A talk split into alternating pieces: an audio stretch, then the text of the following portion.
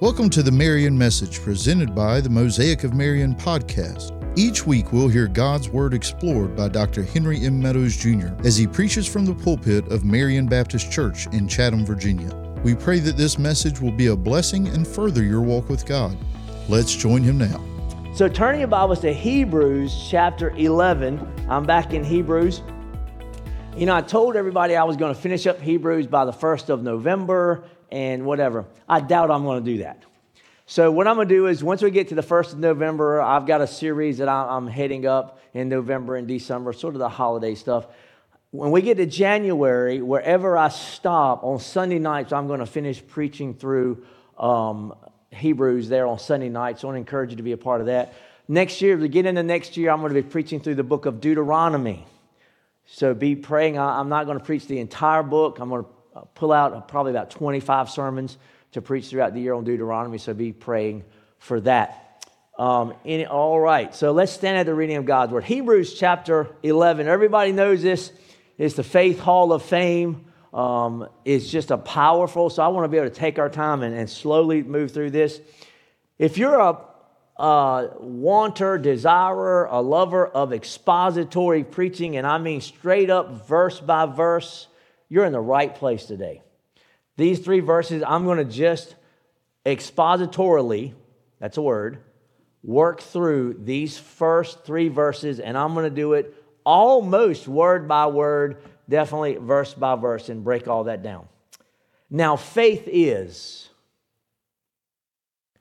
You know, you can't have, faith can never be a past tense word. Unless you're just speaking of the faith that you showed at that moment. You cannot say, I had faith, but now I don't. No, you never had faith. You had an emotion. And it's a difference.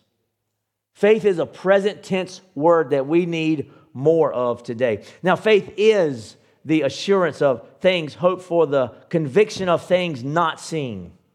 For by it the people of old received their commendation. By faith, we understand that the universe was created by the Word of God, so that what is seen was not made out of things that are visible. Father, in the name of Jesus, help, strengthen, stretch, and grow our faith. But first, let us have faith. And we prayed in the name of Jesus. Amen. You may be seated.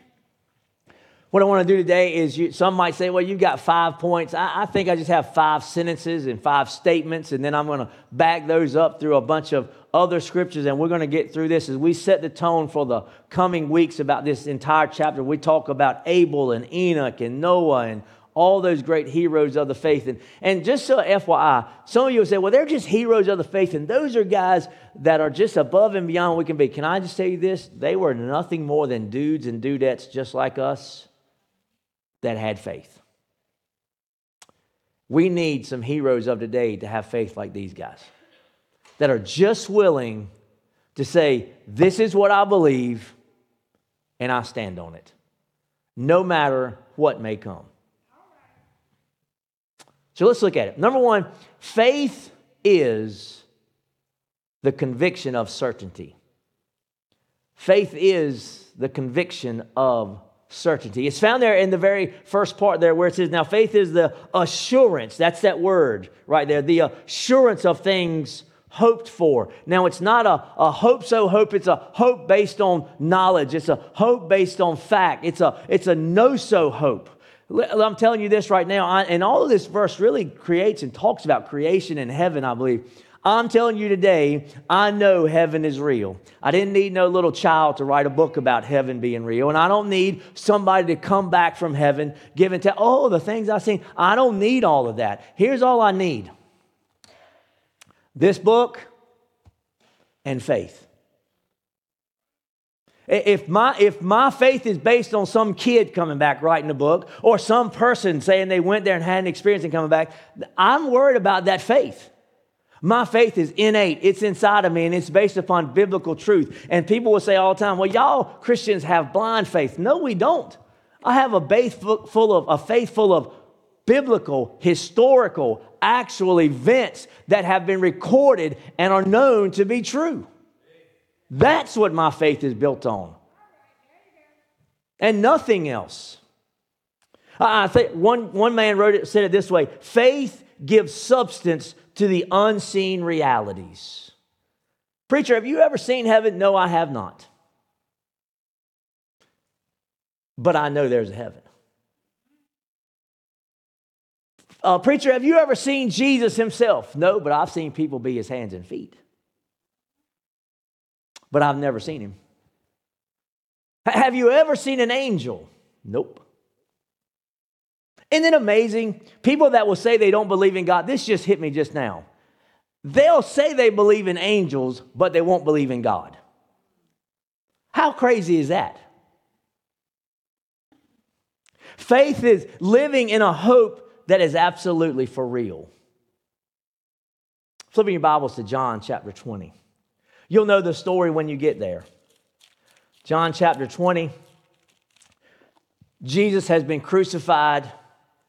He's risen on the third day, defeating death, hell, and the grave, and he's shown himself to his disciples.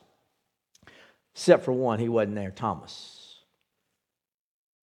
So we're going to pick up our reading at verse 24 of chapter 20. Now, Thomas, one of the 12, called the twin, was not with them when Jesus came. So the other disciples told him, We've seen the Lord. Boy, this is a trusting guy, wasn't he? But he said, Unless I see his hands, in his hands, the mark of the nails, and place my finger into the mark of the nails, and place my hand into his side, I will never believe. Eight days later, his disciples were inside again, and Thomas was with them. And although the doors were locked, Jesus came and stood among them and said, Peace be with you. By the way, I don't have time to unpack that, but if we're like Jesus in our glorified bodies, doors will be nothing that we have to open. We'll just walk through them. Then he said to Thomas, Put your finger here and see my hands, and put out your hand and place it in my side. Do not disbelieve, but believe. And Thomas answered him, My Lord and my God. Jesus said to him, Have you believed because you've seen me? And hear this Blessed are those who have not seen and yet have believed. There is coming a day when, and I'll talk about this in a minute, that we won't walk by faith. We will walk by sight. But it's not today. Today is the day that we walk by faith and not by sight. And the question is not is can you give lip service to your faith? The truth of the matter is can you give life service to your faith? Does your, does your life live out the fact that no matter what the winds of politics are, or, or the winds of what your friends say and believe, where is your faith grounded? Is it grounded in the Word of God that tells us everything we need to know about life?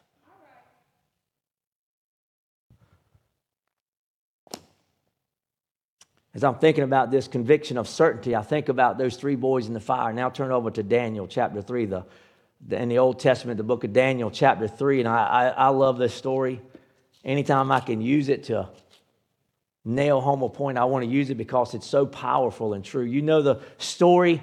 The, Nebuchadnezzar and Babylon had come and taken away all the best and the brightest and took, took them, took them, taking them back um, to Babylon, and he's given them new names and he's given them everything. And they've become, Daniel and his three buddies have become sort of up in, in, his, um, in Nebuchadnezzar's um, group there. And, but now they're out on the plains of Shinar. People say there's probably over a million people out there. Nebuchadnezzar's built himself this golden image and he says, whenever you hear the harp and the lyre and all that stuff, you're going to fall down and worship my statue. Can I imagine that? Over a million people out there. They begin to strum it up, man. The praise team starts playing. Everybody falls. Three old boys stand there and look around.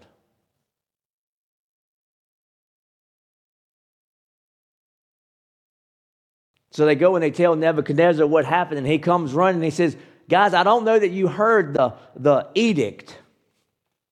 I don't know that you heard my resolution. I don't know that you heard we passed this law, but when you hear that music, buddy, you guys got to bow down. We heard you. I'm going to give you a second chance, boys. All right, we're going to strike up the band one more time. Here we go a one, then a two, and a hit it. And everybody falls down except for them three old boys. Old boy Nebuchadnezzar got furious. He said, Heat that place seven times hotter. Just a regular burning's not good enough. We're going to really cook them. Pick up our reading. Verse 16 is he there talking, oh, Shadrach, Meshach, and Abednego answered, said to the king, Oh, Nebuchadnezzar, we have no need to answer you in this matter. If this be so, our God whom we serve is able. I don't have a clue what valley all of you are going through. Sorry, Tara. I don't know what valleys all of you guys are going through, but I can tell you this I can look you dead in your face and say these words Our God is able. It doesn't, it doesn't matter the deepness of it. It could be as deep as the deepest point of the ocean. I want to tell you something today. I want you to place your faith right here. Our God is able. Preacher, I can't see the light of day. I feel like I'm drowning in this. I've never been in one so dark. Hey, listen. Our God is able. You may not know when, and you may not know where, and you may not know how, and you may not understand nothing about nothing, but you ought to understand this God is able. He's about to throw these three boys into the fiery furnace, and here they go going, and they say this Our God is able, listen what they said, to deliver us. Excuse me, come again. You, you, understand that I'm about to make this thing seven times hotter, that it is nothing but fire. And I don't know the last time y'all worked with fire. Jay was telling me about somebody driving a Lamborghini yesterday in a cornfield and he caught up in fire. Fire burns. Y'all all right? Fire is hot. Y'all all right? He will deliver us out of your hand, O King. Uh, oh, here's the faith. You ought to write it. You ought to. Sir, It is literally highlighted and circled in my Bible. But if not, You see, my faith and the goodness of God doesn't rest upon Him answering all my wants and needs and desires like I want them. See, you don't get a lot of people, amen, that. His goodness doesn't reside on Him answering your prayer requests like you want them answered. He's no, he's no less God if He answered like He wants to. See, they said, listen, he can deliver us. And then they said, but listen, just in case he don't, I want you to understand this. But if not, let it be known that we will not serve your gods or worship the golden image that you've set up because their faith was strong. So he snatches them, he gets them mad, he throws them in there, and then in verse 24, then he's astounded and rose up in haste. He declared, Did we not cast three men bound into the fire? They said, Oh, true, O king. He said, But I see four men unbound walking in the midst of the fire, and they're not hurt, and the appearance of the fourth is like the son of the gods. Can I tell you this? There's going to be a day when I die from this old world, and I'll be walking on the streets of gold, falling at the feet of a Savior. I'm just as sure of that as I am that Shadrach, Meshach, and Abednego were saved through the fire. There's got to be a certainty to your life. When you're a believer in Jesus, quit being so stinking wishy washy. When things go bad, your faith falters. What kind of faith is that? The writer in the, in the Epistle of James, he said, if your faith is like that, God's not going to answer you. You ought to just stand up in the midst of your trials and in the midst of your valleys and say, listen, I know my God is able. Even if he don't answer like I want him to, he's still God and on the throne. Faith is the conviction of certainty. Number two, faith is the confession of the coming. So back in Hebrews chapter 11, that was the first part. Now, faith is the assurance of things hoped for. That's a certainty hope. Listen, second part, the conviction of things not seen. One day we'll walk, not by faith, but by sight. There's coming a day. I was on the way here this morning, early this morning, and, and I, Jeremy Camp was on There's Coming a Day. You guys have heard that song? Or There Will Be a Day. And I, I, listen, it's one of my favorite songs, contemporary Christian song of all time. I mean, I love that song. I play it all the time. It's on my phone, any little thing, I play that song. I heard part of it today that I've never heard. It says this There'll be no more tears.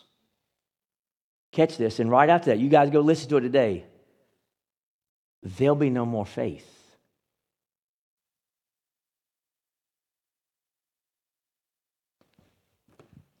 You don't need faith when you're looking at the Savior eye to eye.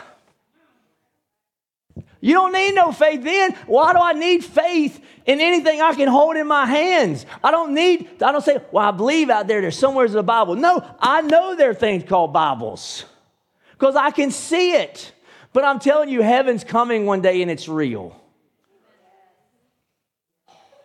You, me give you some examples. I'll give you some. I don't ever see, I'm looking at, are y'all looking at me? Are y'all watching? Some of y'all watching my mouth? Bless your hearts if you are. Coming out of my mouth as I speak, there are these things called sound waves. Some of it goes quick by right there, some of it goes out there. Anybody see them coming out of my mouth? That would have been a good one because that would have been going. You don't see them, but you hear them. Hello? From, from that light, there are, there are, give me the next one. There, we don't see the, the, the color waves, but you see color. We'll place our faith in all those things, but then say, well, I can't see Jesus, so I don't believe in him. You, you realize you have faith in a lot of things? You got faith in that pew right there. You flopped your big butt down right there and didn't even question it.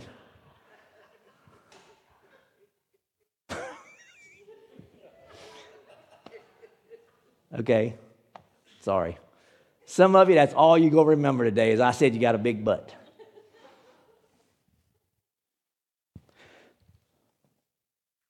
How, how, can I make this statement to you? And then some of you just started your diet just because I said that. I know some of you going, nope, I'm dieting right now. The preacher just said it. I'm dieting. Romans chapter 1. If you were here Wednesday night, you'd have heard I, I got permission from Bruce to, to use some of what he said Wednesday night right here, real quick. In Romans chapter 1, and starting at verse um, Verse 18, for the wrath of God is revealed from heaven against all ungodliness and unrighteousness of men, whom by their unrighteousness suppress the truth. For what can be known about God is plain to them. Understand? Did you catch that? What can be known about God is plain. Translated, He's written it in the sky.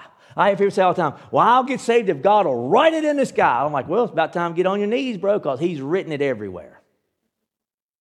He's written it in the sky. He's written it in the dirt. He's written it in your heart. He's written it on your head. He's written it in the trees. He's written it on the birds. He's written it in the fish. He's written it in the water. He's written it across the air. He's written it everywhere. You say, well, how do you know that? Well, keep on reading.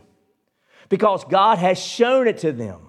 For his invisible attributes, namely his eternal power and his divine nature have been clearly perceived ever since the creation of the world in the things that have been made, so they are without excuse. So that in this, here's what we need to understand about creation and about this. And I'm, I'm going to go somewhere with this creation thing in just a few minutes. Something exists because of one of two things.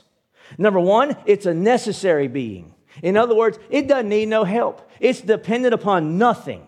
Nothing adds to it, takes away from it. It's just there, and that's how it always be. It's called a necessary being. The other thing is called a contingent being. That's dependent upon something else. Something had to bring this thing into being. So if we're looking at that, and this is a, some kind of argument, I don't know, a big $5 churchy word that I, I never learned. Um, Here's what it says The necessary being is God. You don't add nothing to God. God don't ever get more. You ever notice that God is God? He's never going to learn nothing. He's never going to forget nothing. He's never going to change. He's never going to do nothing. He's God. He is the necessary being. See, for something to come into existence, there had to be something that put it into existence. Hello? I'm just so dumb, I know that deep inside my brain. You can't have nothing if something don't bring it into being. And the contingent is everything else that God brought into being. Y'all hold on to that thought just a little bit because I'm going to deal with that a little bit more in depth. But so I was thinking about this point of this, the confession of something coming. I was like, is there a biblical truth? You guys ever thought about Noah? Now I want you to think about something. Everything's evil on the world, except for good old Noah. And God moves, and God says, Listen, Noah, I'm about to bring this thing called rain. Noah's like, What's rain? At that time, waters, plants watered themselves from the dust of the earth. There was a mist that would come up and water themselves, and there was this big canopy of water that sort of kept the UV lights out, most thing, all that stuff. And so he, God says, I'm going to destroy the world by rain and by water. I want you to build an ark in the middle of the desert.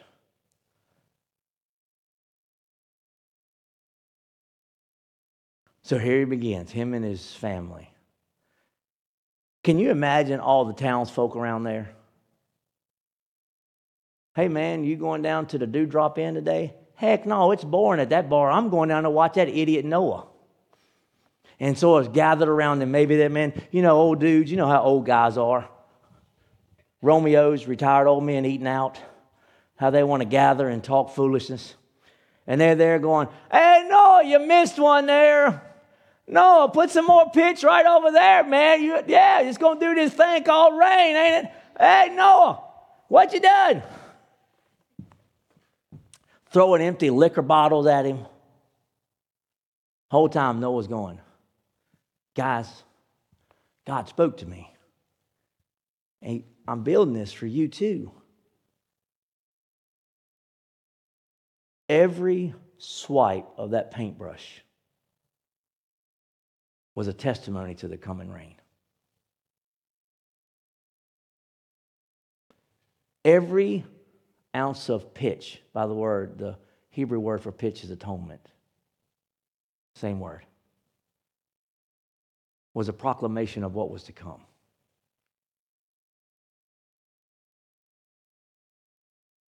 And yet nobody got on the boat. 120 years, seven converts, his wife and his kids and their wives. I wonder what they thought. I wonder what happened first. On that day, you know, God said to shut him up in the ark. They didn't shut the door, God shut the door. And seven days they live in there, and I wonder what happened first. I wonder if the, the earth was just sort of watering itself and then all of a sudden it just broke loose. We know the, the fountains of the deep opened up. I wonder if that, if that canopy of water, if that just broke loose all at once and fell down, or I wonder there was just one raindrop that hit somebody.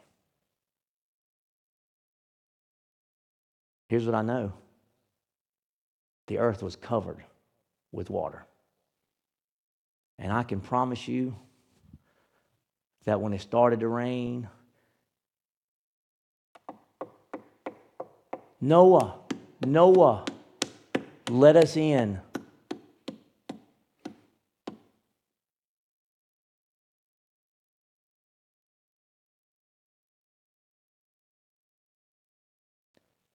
Every time somebody dies, it's a confession of the coming of heaven and Jesus.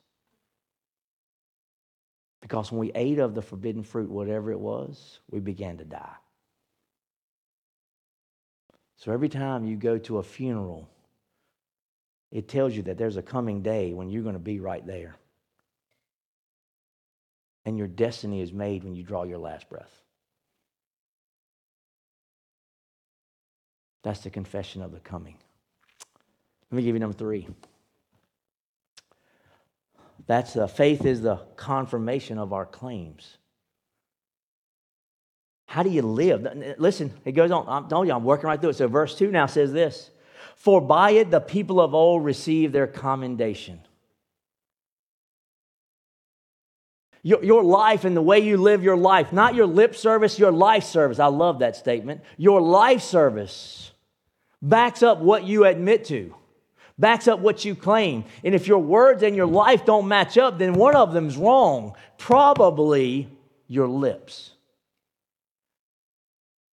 Notice all the by faith in the rest of this. By faith, Abel offered to God a more sacri- more acceptable sacrifice than Cain. By faith, Enoch. Uh, by faith, Abraham obeyed when he's called to go out. By faith, Sarah received power to conceive. By faith, Abraham, when he was tested, offered up. By faith, Jacob. Da, da, da. By faith, Joseph. By faith, Moses. By faith, by faith, by faith. And the Bible says there in, in Romans chapter 4, we'll turn there real quick talking about Abraham. Uh, go to Romans chapter 4 real quick. This is why it's so important. What shall we say then was gained by Abraham, our forefather, according to the flesh? For if Abraham was justified by works, he has something to boast about, but not before God. For what does Scripture say? Abraham believed God, and it was counted to him as righteousness. That word accounted to him is, is put to one's account. In other words, are you putting anything in your saving faith account? Are you sending anything on ahead? Is God looking at your life and not your works, but are you believing and trusting in God? Not when the times are good, when the times are bad. Are you still trusting God or are you turning away saying, I don't believe in you because you didn't answer this? How many people do we read? They say things like this. Ted Turner says he's not a Christian because when he was a teenage boy, his sister was dying of cancer and he prayed that God would heal her, and God never did. So, because God did not heal his sister, he refuses to believe in God. How idiotic. God is not dependent upon answering your little every whim and every little want. He is God. And by the way, if that little girl, six years old, she was under the age of she'd given her life, he did heal her, the greatest healing ever.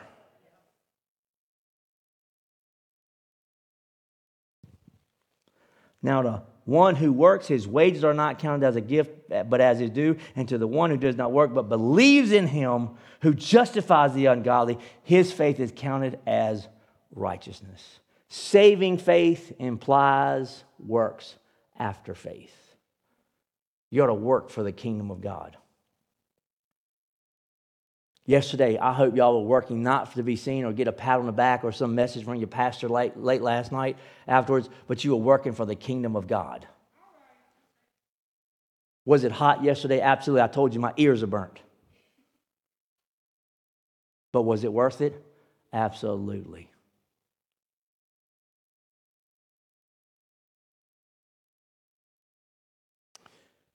Number four, the faith is a comprehension of creation. Now, I'm going to tell you about some smart people right here that may be the dumbest people on the face of the earth. I'd said what I just said. They get so smart, they dumb. Make sure we, we're being a very good expositor here. By faith, we understand that the universe was created by the Word of God. Now, some of you guys, y'all are y'all are into powerlifting and you're working out and you're buff and you walk around like that. Y'all are wimps. Mean, you ain't got nothing. You want to impress Hank? Say light be and light come about. That's power. That's power. When God, when there was nothing, just says light be, and there's light. That's power. And creates everything else by the word of his mouth. Oh, except for you and I. He did get his hands dirty with us. Matter of fact, he got his hands dirty for us twice. Once to create us, and the second time to save us. Oh, that's a good word. So, so, since we're talking about creation, let's go to Genesis chapter 1. Go back, go all the way back to the beginning. See, it's important.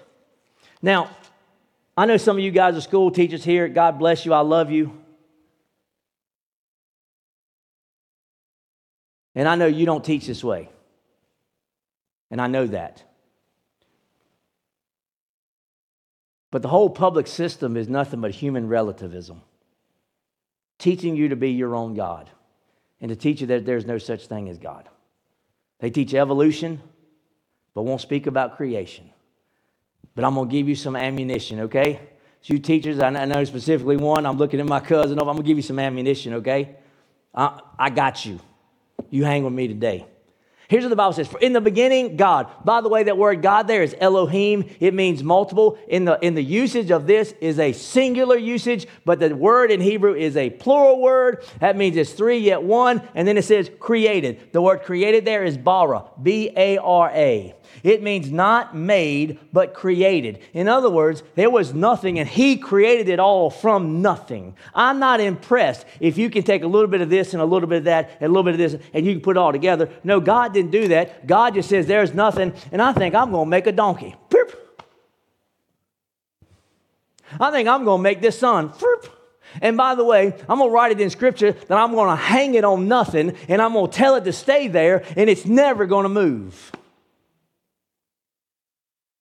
I'm going to create the ice caps up there in Antarctica and down there below, and I'm going to make it so there's this stream of stuff going around. And by the way, I know this ought to get some people goats. Y'all ought to be excited. Preacher, do you believe in climate change? The only climate change I believe in is at the end of all time when God cleanses everything by fire. That's when this place will burn up, not before.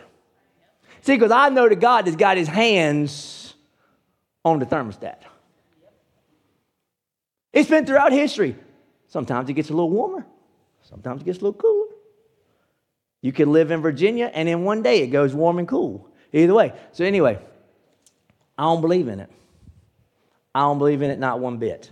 So, he created that. And by the way, he made it ex nihilo, out of nothing. Remember what I said just a minute ago? That he's a necessary being? If you're God, you don't need nobody to add nothing to you. He don't have to work with nothing. Now,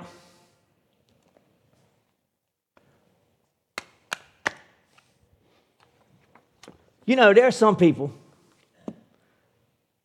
that want to talk about evolution. And by the way, evolution is not a scientific theory. Let me tell you what evolution is it's a religion. You've got to buy in lock, stock, and barrel, or else. But evolution is not true. Period. I, listen, I, I don't know about you. I didn't come out of no sludge like a little, like a little uh, tadpole. Can you just hit? And then I just hop out. You know, I try to be a little more reserved when I preach. I just can't. That's just not me. But that's what they want you to think is there was this big old ooze of sludge, and then all of a sudden this little thing that was up in it goes whoop, and then it started walking like this, and then it's a frog, and then it's a this, and then it's a that, and then it's a that, and it keeps on and keeps on. I just ask simply this where are the bones and the fossils of those things that were the in between?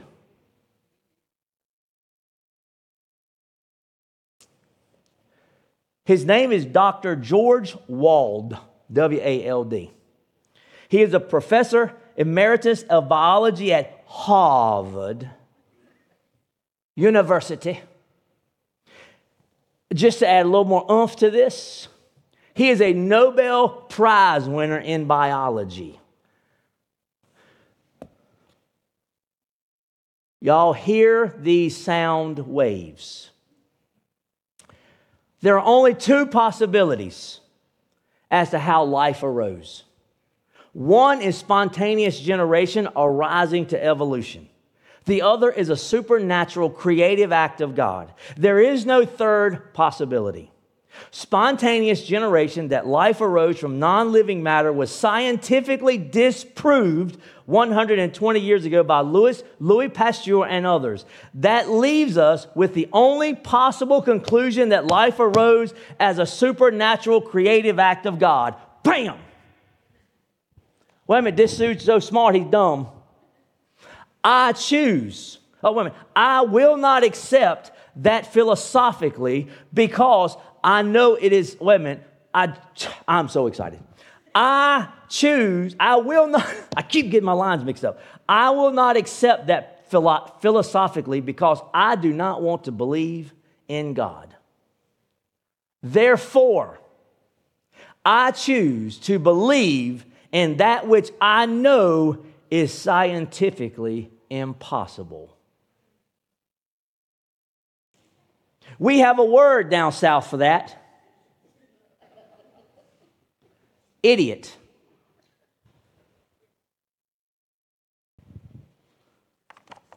Let me give you another one. One scientist, he made one very simple quote. Of course, we can't prove there isn't a God.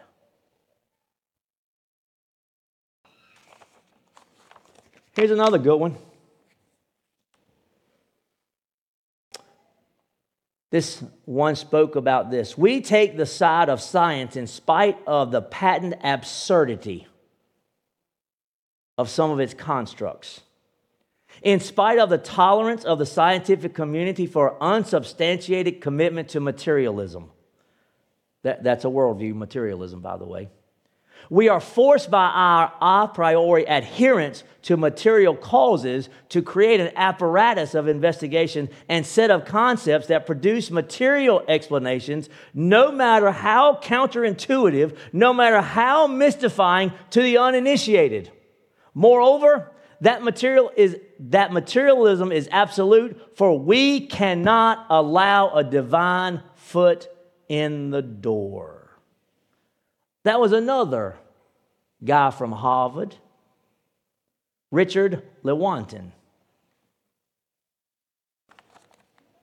Let me give you the last one. This was a fascinatingly honest admission by a physicist that indicates the passionate commitment of establishment scientists to naturalism. Another worldview. Speaking of the trust students' place in their highly educated college professors, he says this And I use that trust to effectively brainwash them.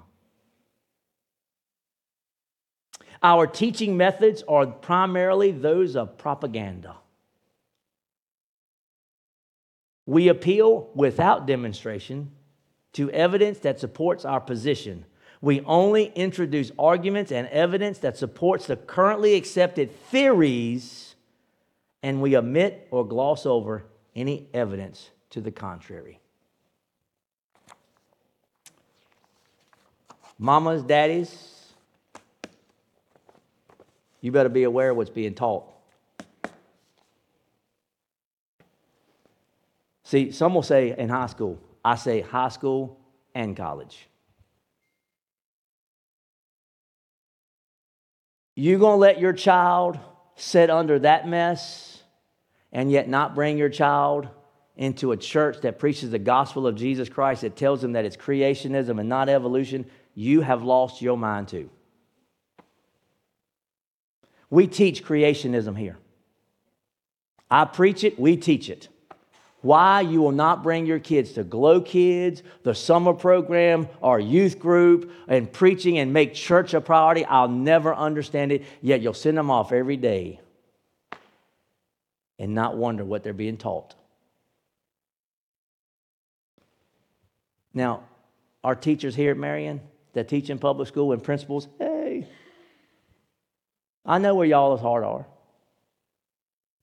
But you also can't get out of that that that's being taught. And I worked at a school where that mess was being taught.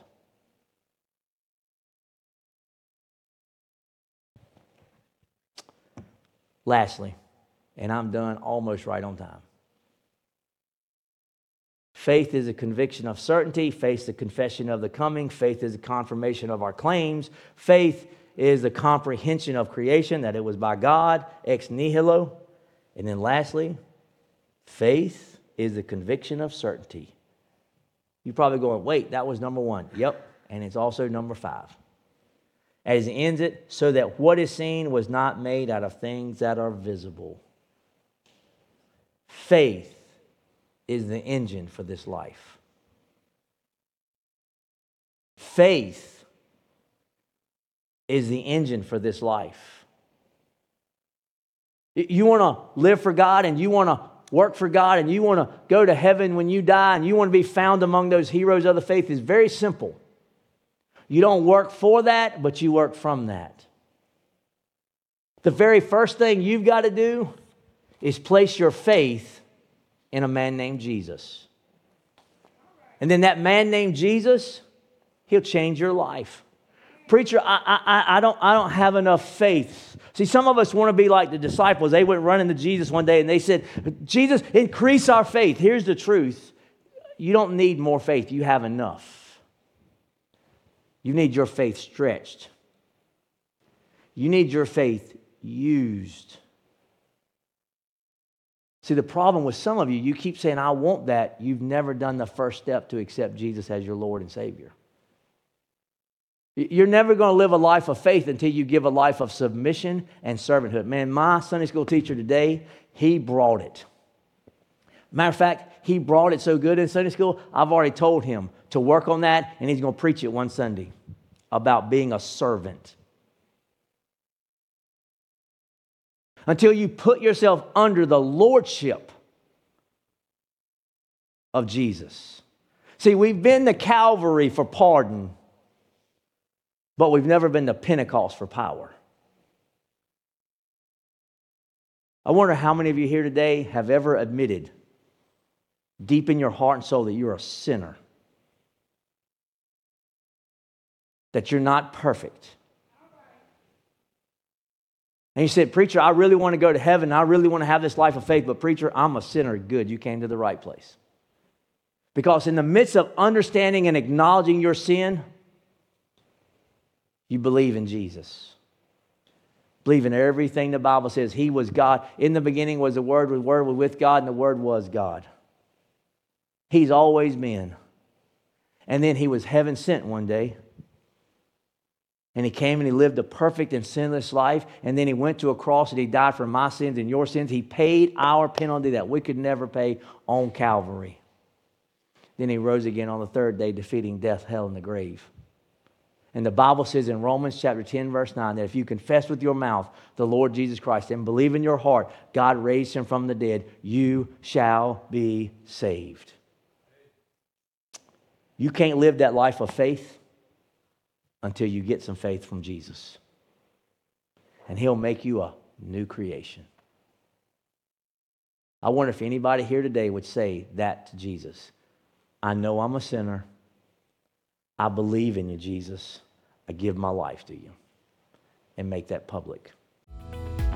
Thanks for listening to the Marion message presented by the Mosaic of Marion podcast. If you would like to know more, you can reach us on our Facebook page or on our website, www.marionbcva.com.